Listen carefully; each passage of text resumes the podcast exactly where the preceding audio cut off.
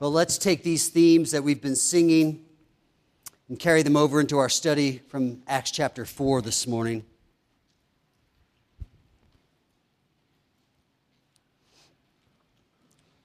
The church's boldness must be anchored in the sovereignty of God. This has two main thoughts. The church must be bold, and God apparently is sovereign.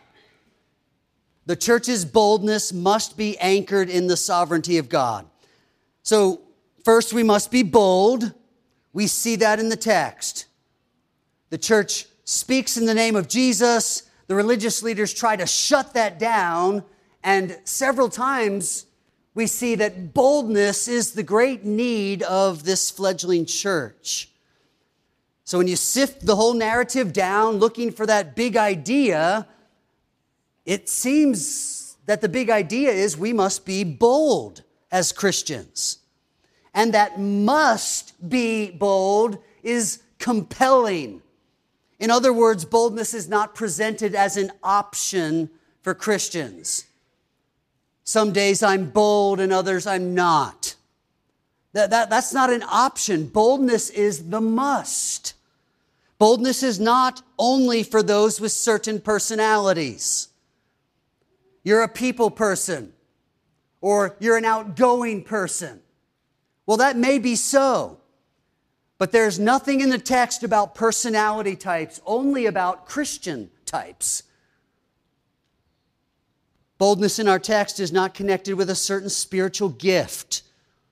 You don't need to be a prophet or an evangelist or any other label that could be given to you. You simply need to come to God's Word and realize from the beginning of our study in Acts that you have received power from the Holy Spirit in you to be a witness. It is essentially what you are and to be anything less than articulate, clear, and bold in your witness is to sin against God's very call on your life.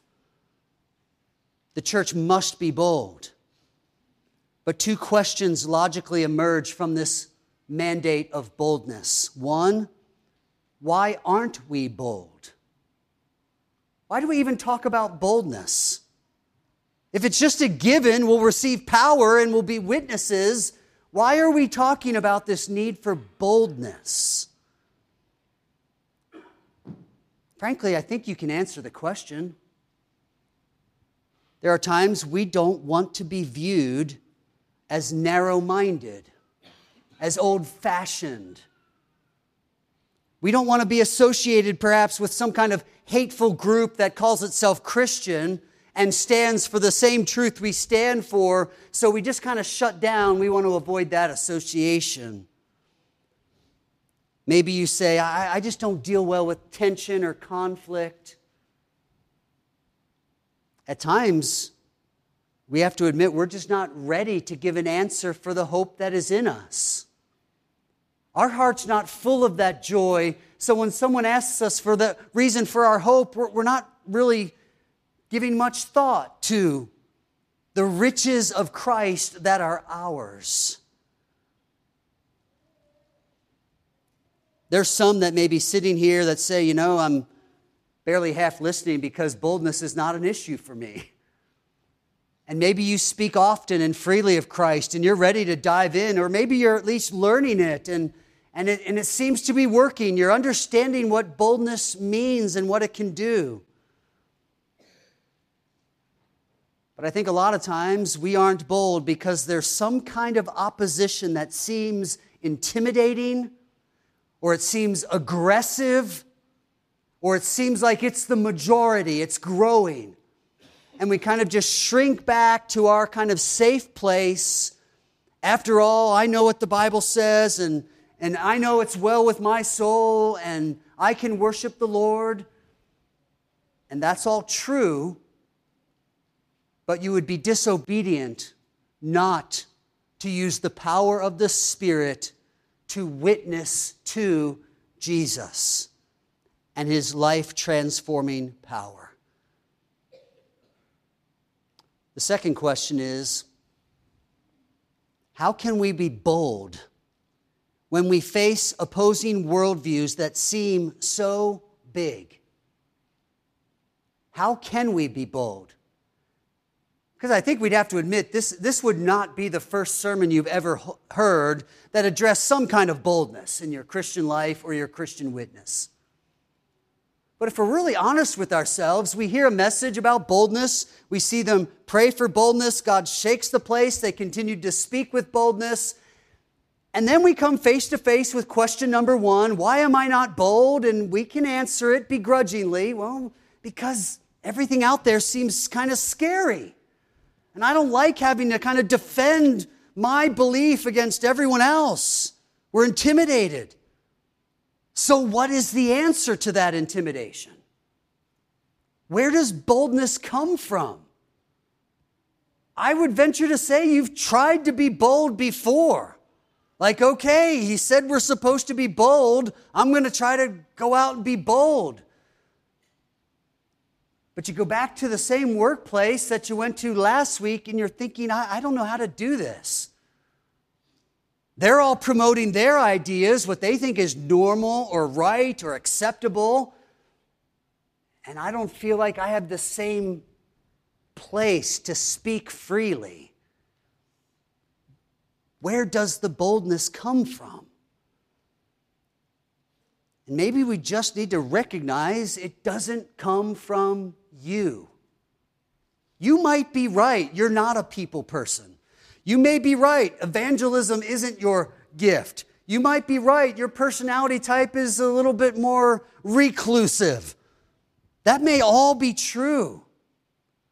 So we're going to have to find some other power source than self confidence to plug into in order to be obedient to God's word this week. How can we be bold when the opposing worldviews seem so big and so loud? I think the answer is by believing that God is bigger. And that, in a sense, the gospel is louder. God is bigger. I think you get that, but admittedly, the word bigger lacks theological nuance. You don't find that in systematic theology, but you learned it as a young child, right? My God is so, well, he's transcendent, of course. That's how we taught our children. My God is so transcendent, right? No. We just say, My God is so big. And the idea is you can teach the smallest child who's afraid of the kid at school or afraid of getting on the school bus or afraid of whatever, that though that problem seems big to them, that God is bigger. Well, let's face it, as adults, we just learned this simple lesson of sure, recognize your problems, your hardships, the opposition, the worldviews we're facing that seem to be taking over politics, courts, legislatures. The opposition seems big. Our hope for, for boldness is simply to come back to that childlike faith and believe okay, my God is bigger. Why do the nations rage? Why do these movements think they're so successful? When our God in the heavens will laugh at their projected outcomes and, and their schemes to take over, He is not intimidated by the darkness, by the anti God spirit of the age. So, taking clues from our text, let's use a more precise word than just our God is bigger. And let's say that our God is sovereign. And therefore, the church's boldness need not be mustered up as some strict act of obedience, but it, it should naturally flow out of our understanding that my God is so big, so strong, and so mighty, there's nothing my God cannot do. So now we look at our text and ask this question How is the sovereignty of God revealed in this passage about this fledgling church facing persecution and longing to continue their bold witness. And really, I think the whole story is about the sovereignty of God. And so I'm going to just highlight seven indications, seven parts of this text that are saying, look, God is sovereign. So if you want to get to the big conclusion, boldness in your Christian faith, then follow these indications back to that foundation, to that power source of boldness, the sovereignty of God. Number one, we see God's sovereignty is revealed in the authority of the master over the servant. Master over servant. You could think the highest ranking boss in your company over you, if you're not that boss. And you have an idea here. You understand this rank, this authority structure. Where is it in our text? Well, Peter's released. He goes back to his friends, we're told, and reports this whole scenario. And they immediately turn to God in this address Sovereign Lord. You say, wait a minute, I thought Jesus taught us to pray, Our Father who is in heaven, hallowed be your name. I think one could argue that's exactly what they're doing. If we understood our Father in heaven, whose name is set apart, then I think we could understand this is simply nuancing that name. It's an interesting title, though. If we would translate these two words, which is really just one in the Greek, it would just be the word despot, which is generally a negative kind of thought in our mind. You know, we think of some African country or some South American country with some dictator or despot who uses his authority to abuse his nation for his own good. Well, fair enough, but the word despot just pictures for us this authority over someone else because they're a greater rank or voice of authority. That word despot, though, is teaching us something. It's, it's well translated here as sovereign Lord. You're over everything. And I think it's interesting that this meaning of his sovereignty over everything unfolds in the use of the word servant in this very passage. Right away, in verse 25, they pray, through the mouth of our father David, your servant. They've just said in prayer, O master over all servants, O sovereign Lord. And now, right away, they're going to quote David, but they call him a servant. Great King David, but servant to the Most High. They're going to reference Jesus in this prayer, verse 27. The religious leaders in the city were gathered together against your holy servant, Jesus. Isaiah makes it clear that the Messiah would be this suffering servant. And here in their prayer, instead of just addressing Jesus, they call him a servant. Why? Because this prayer is addressed to the master over all servants. Jesus has that same title referenced in verse 30. So David is a servant of the sovereign Lord. Jesus, in his incarnate plan of accomplishing redemption, is a servant. And then we see in verse 29 that they include themselves in this category of servant of the sovereign Lord. And now, Lord, look upon their threats and grant to your servants so, four times in this prayer addressed to a sovereign master, they reference servants. What is helping us understand is that we will struggle with our boldness. That's where we're aiming for in this text. Be bold. But we will struggle with boldness if we fail to see ourselves as servants of the Master. He's told us to do this. Go and make my name known to the ends of the earth. Tell them what you've seen. Tell it everywhere you go. Well, what's the problem? The religious leaders are now saying, don't talk about that. But Jesus has already said, talk about this everywhere. Where does boldness come in? When we recognize when they're telling me don't talk about this, they have no authority over the one who told me to talk about this. Who will I choose to serve?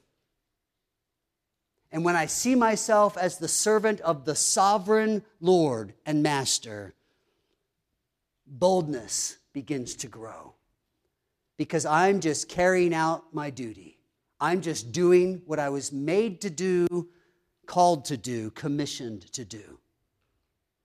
If you struggle with boldness, I would question whether you've really found your place in true humility as a servant of the Most High God. Number two, God's sovereignty is revealed in his creation of all things. Sovereign Lord, who made the heaven and the earth and the sea and everything in them. When I first started reading through this text, the question popped into my mind, and, and my questions are not always wise. Why are they talking about creation? Do we really need Ken Ham to instruct us on seven literal days or other creation arguments when I thought the problem was we have this crisis of all these worldviews assaulting the Christian faith. Why do they pray, Sovereign Lord, and then go on this little exercise of rehearsing that He's the creator of all things? It must be there for a helpful reason to steer us toward this end of being bold. And then I realized the question really isn't that complicated. Think of it this way everyone that you could possibly be afraid of was made by God and he rules over them. Sovereign Lord who made everything, everything that exists, was made by God and he rules over it. So if anything in that everything is causing you problems, Guess who's in charge of it? The sovereign Lord. I submit to you that you will be bold when you remember that it's your Creator that is calling you to make Him known, and that the opposition you face in doing so is merely clay in the potter's hand. Do you think our politicians or some dictator in this world is actually a stone that God has no power to manipulate or control. Oh, most of the king's hearts are in the hand of the Lord. But have, you seen what our nation's leaders are doing? No, that's foolishness. We see it in Scripture the king's heart is in the hand of the Lord, he turns it wherever he wants to. But do we really believe that when we're watching the news and kind of grumbling to ourselves about how this is out of control and what's going on. I think you'll be more bold when you remember that those who are opposing you are clay in the potter's hand. He is doing whatever he wants with them. Sovereign Lord who made everything. These are foundational truths that will lend themselves to boldness resting in the sovereignty of God. In the next verses, we further see God's sovereignty revealed in this quotation from Psalm 2, which we read together earlier. Here we see that God's sovereignty is revealed in his rule of rebel nations. Why do you rage against God, nations? We could fill in names from modern history. Some of you remember Fidel Castro. Why, why would you rage against what is true and right? Putin, why do you rage against God as if you are some kind of sovereign Lord? President Biden or any other president who's ever been or will be? Why would you exalt yourself against the authority of God? And so the psalm warns them Be warned, O rulers of the earth. Serve the Lord with fear and rejoice with trembling. Kiss the Son, lest he be angry. Boldness will grow as you realize that evil is raging ultimately against God. Against you by association, but against God. Jesus said, The world hated me, it will certainly hate you. But the target of their hatred is the light. And the more you shine that light, the greater opposition you may face. So, where does the boldness come from? It comes when we rest in God's sovereignty. That whatever group, whatever political influence, whatever cultural voice, whatever national law would stand in opposition to the proclamation of Christ, it doesn't matter. Christ rules over those rebel nations. Christ ruled over Rome as it executed Christians by the thousands. That may trouble us, but I would submit to you it did not trouble them. Read what the martyrs would say as they went to their death. They were at perfect peace in the sovereignty of God over such evil. We want to go back and slander them by saying, Oh, I just don't know what God was doing there. What makes you think you have to know? Believe that Psalm 2 is true and God rules over the nations. Be done with stewing about American politics. Submit it to Psalm 2. You say, what does that, what does that look like? Believe that Christ rules over the nations and believe that He's called you to be salt and light in this particular nation and get out there and vote and run for office and pray and protest and speak and do everything we can do. But don't do it out of panic or uncertainty. Do it as salt and light, confident that Jesus rules over rebel nations. The Lord has established his throne in the heavens, and his kingdom rules over all. Don't you say, except for. Don't do that in the way that we think and fear. Verse 28 adds some theological nuance to the raging of the nations. Look at it. Having said that these nations gathered against the holy servant Jesus, it says they gathered to do whatever your hand and your plan had predestined to take place. That's quite a paradox in one verse. Those who gathered against Jesus did something. They gathered to do, and we know what it was. We've read the gospel accounts the trial, the torture, the execution. We know what they did, but our text is clear. Though that sounds daunting, though that sounds intimidating, though that looks like a pretty formidable foe we're up against, see how it really unfolds. They gathered to do whatever your hand, sovereign Lord, and your plan predestined to take place. Here's what we learn God's sovereignty is revealed in the death of Christ in the plan of God. It was God's plan. Remember, before the foundation of the world, that a lamb would be slain. But that plan was carried out by the hands of sinful men. Peter has made that clear in multiple sermons already in the book of Acts, beginning in chapter 2. This Jesus, delivered up according to the definite plan and foreknowledge of God, you crucified and killed by the hands of lawless men. Take the worst that man can do, kill the very author of life, the light of the world and it is still swallowed up by the infinitely wise, all powerful plan of God. God didn't regroup after Calvary and figure out a resurrection. No, Calvary also was the predetermined plan for the salvation which you and I have celebrated this morning.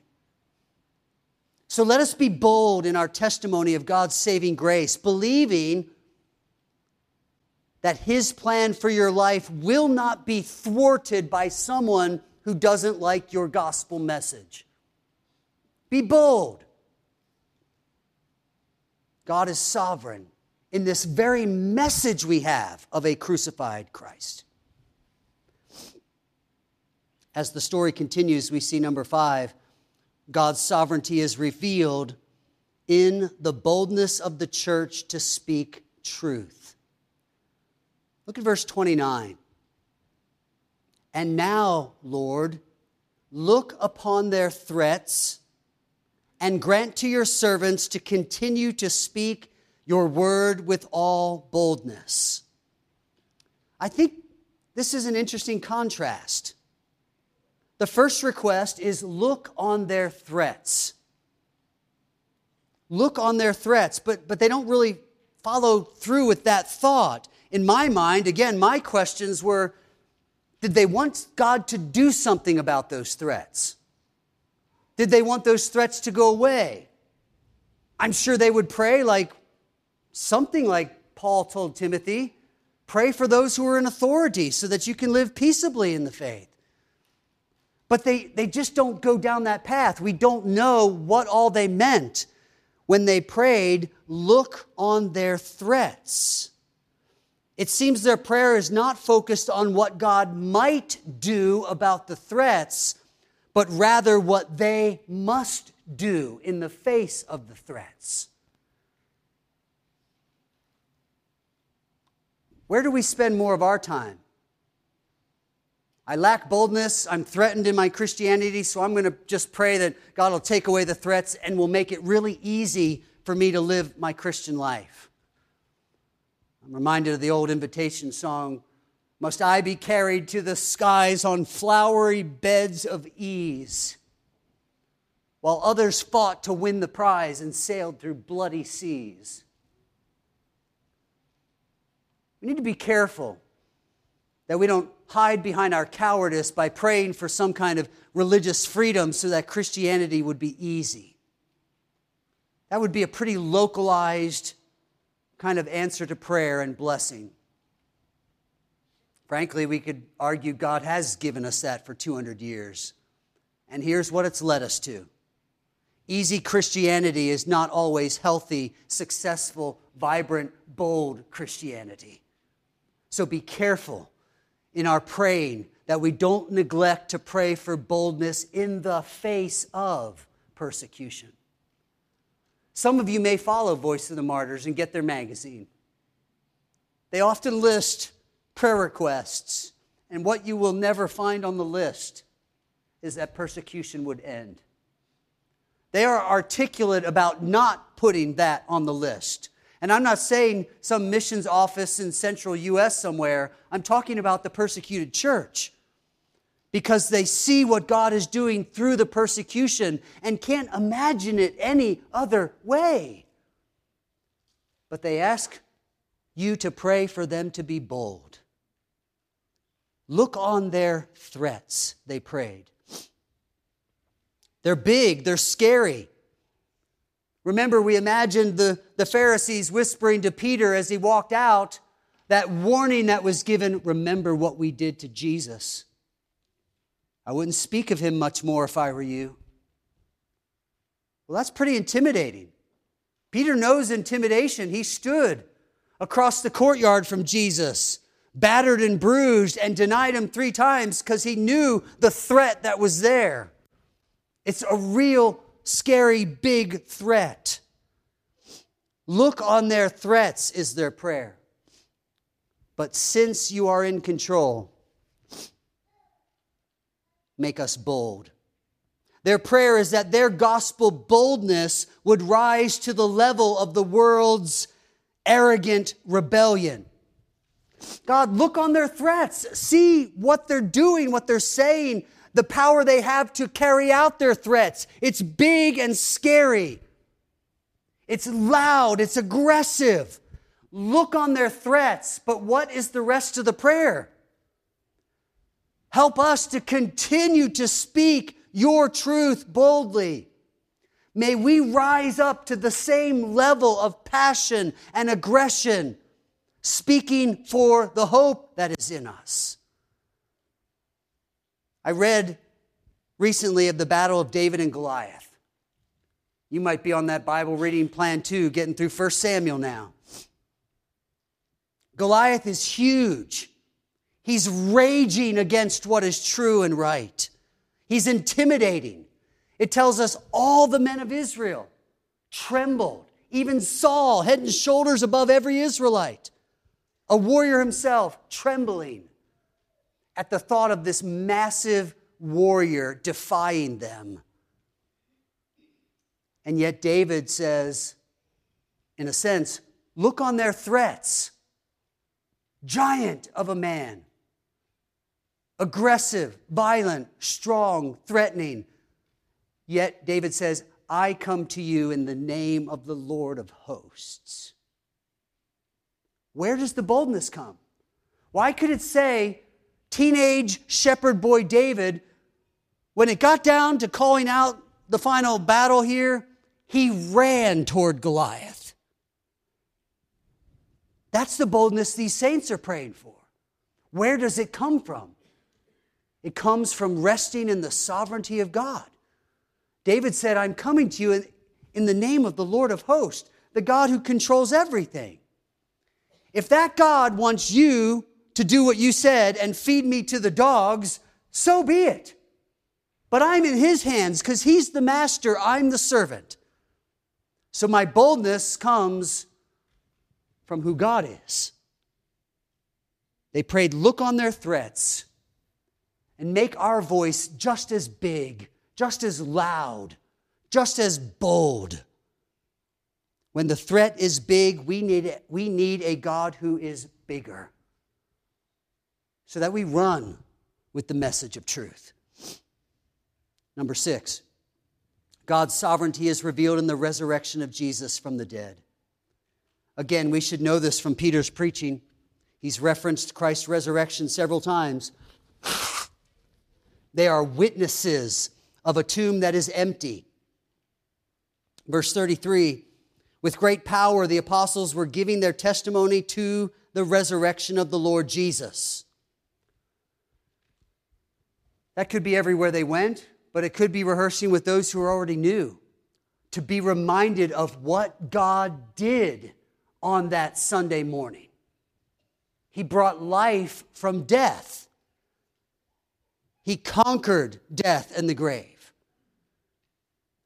The disciples wanted to rehearse the resurrection to remind all the believers who are struggling with boldness God rules over everything, including death. His authority and power were confirmed when Jesus walked out of that grave.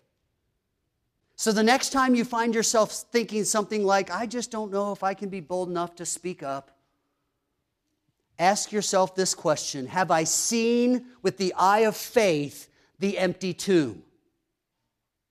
Because that empty tomb factors heavily into the argument of this first century church for why we should be bold.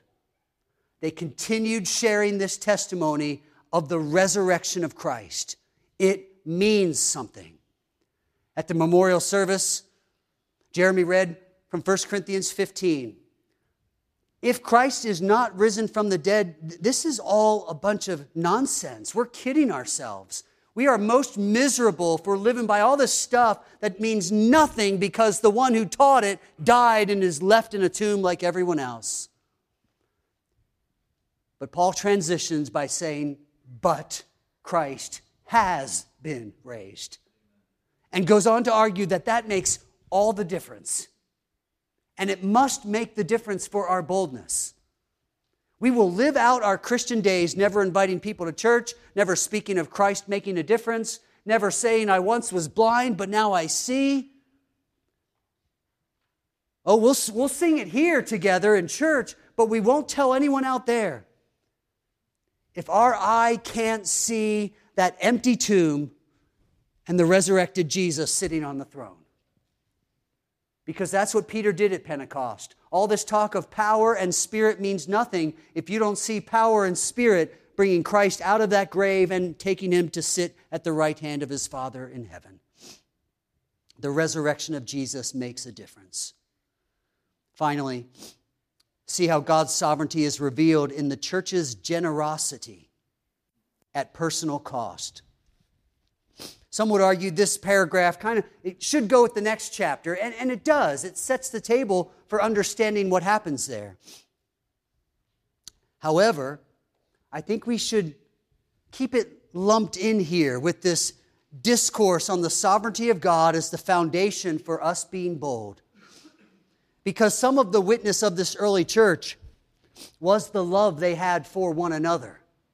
By this, all men will know you're my disciples, Jesus said, if you have love for one another. And that begins to unfold here in Acts 2 and in Acts 4 and 5. Now, the full number, verse 32, of those who believed were of one heart and soul, and no one said that any of the things that belonged to him was his own,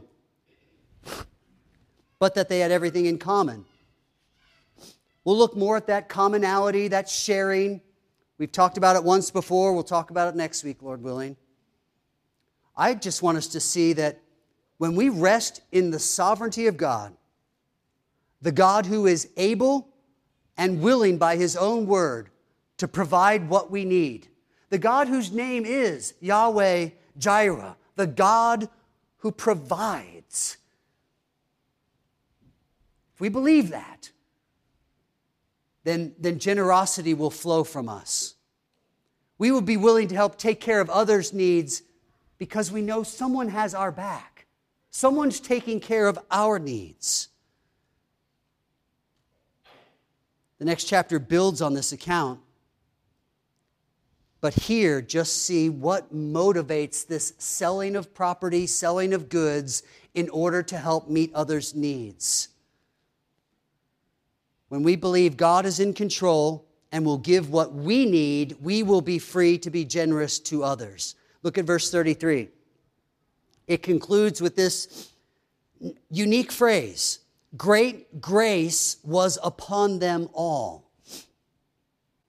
It's hard to know exactly what this means. We already know the Holy Spirit was poured out on them, that they have power, they're seeing signs and wonders, and now there's this added element of great grace is upon them. Well, just start with a simple understanding. They remembered they had been shown much favor from God. Why would they not show favor to others? If you believe God has done much for you, then be someone who does much for other people. It doesn't have to be measured financially because we don't always have the means to provide for everyone but be a giver at heart and not a taker, a consumer. Are you a generous person? Or does your generosity kind of get cinched up out of fear that you might not have enough, that you'll lose out on something?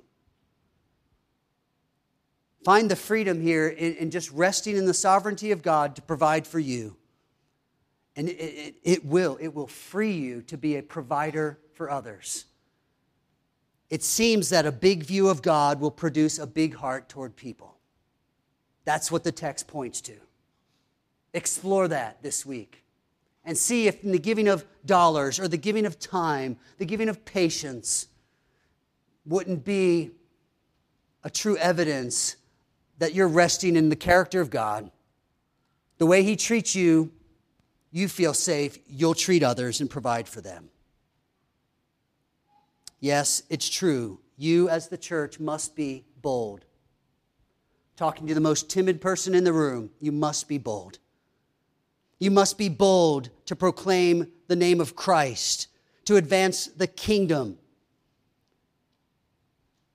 Your hope for boldness is rooted not in yourself, not in your resolve, but rather in your faith that our God is bigger bigger than problems, bigger than opposition, bigger than persecution, bigger than ideologies, bigger than false religions, bigger than the stubborn rebellion of the worst sinner you know. God is bigger. He's King of kings and Lord of lords. And this early church prayed to the sovereign Lord in the face of threat and persecution, believing that God was bigger. So let our prayer echo the prayer of that church in Acts 4. May we say to the Lord, hear their threats. So when you watch the news or read the blogs this week and you hear everything that's going on, come back to Acts 4 and pray to the Lord Lord, hear these threats. You know how loud our culture is as it screams out for abortion, as it demands immorality and gender confusion, rejection of truth, and all forms of evil. Lord, hear their threats. And Lord, make us as loud about the hope and the peace and the freedom and the joy that is found in Jesus. Hear their threats, make us bold. That's only going to happen if we have a really big view of the greatness of God. Heavenly Father, perhaps you would see fit to shake up our world like you shook this early church when they rested their faith clearly in who you are and what you've promised to do. Give us boldness like we've not experienced before. We pray in Jesus' name. Amen.